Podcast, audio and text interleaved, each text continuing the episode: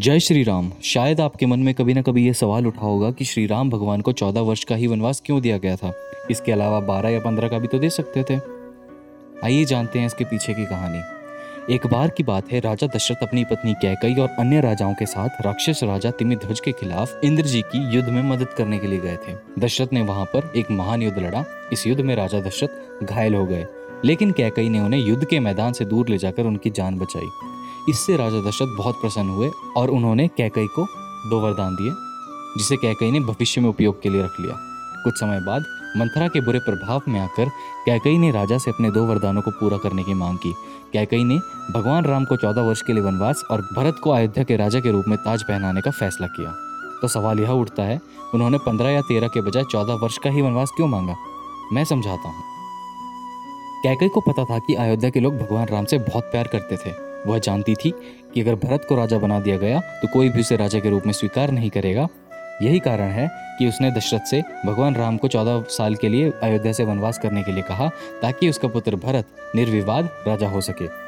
ऐसा उसने भूमि के कानून के कारण कहा, जिसमें कहा गया था कि यदि कोई राजा या राजकुमार राज्य में लगभग चौदह वर्षों तक मौजूद नहीं है तो वह सीधे तौर पर राज्य से अपना अधिकार खो देता है। उस समय यदि आपने चौदह साल या उससे अधिक समय तक किसी से संपर्क नहीं किया तो यह संकेत माना जाता था कि आप मर चुके हैं।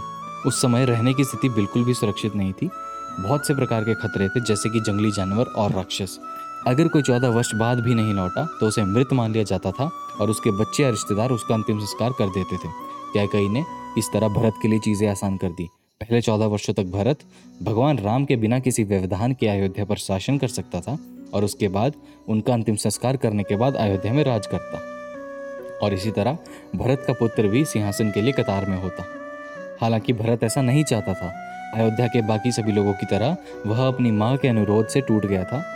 वह कभी सिंहासन पर नहीं चढ़ा और उसने कैकई को श्राप दिया कि कोई भी पिता कभी भी अपनी बेटी का नाम कैकई नहीं रखेगा। रामायण त्रेता युग में हुई। उस समय एक नियम था यदि कोई राजा चौदह साल के लिए अपना राज्य छोड़ देता है तो वह उस साम्राज्य से अपने सभी वंशानुगत अधिकार खो देता है। हालाँकि, अगर वह युद्ध करता है और उस युद्ध में जीतता है तो अपने राज्य को पुनः प्राप्त कर सकता था।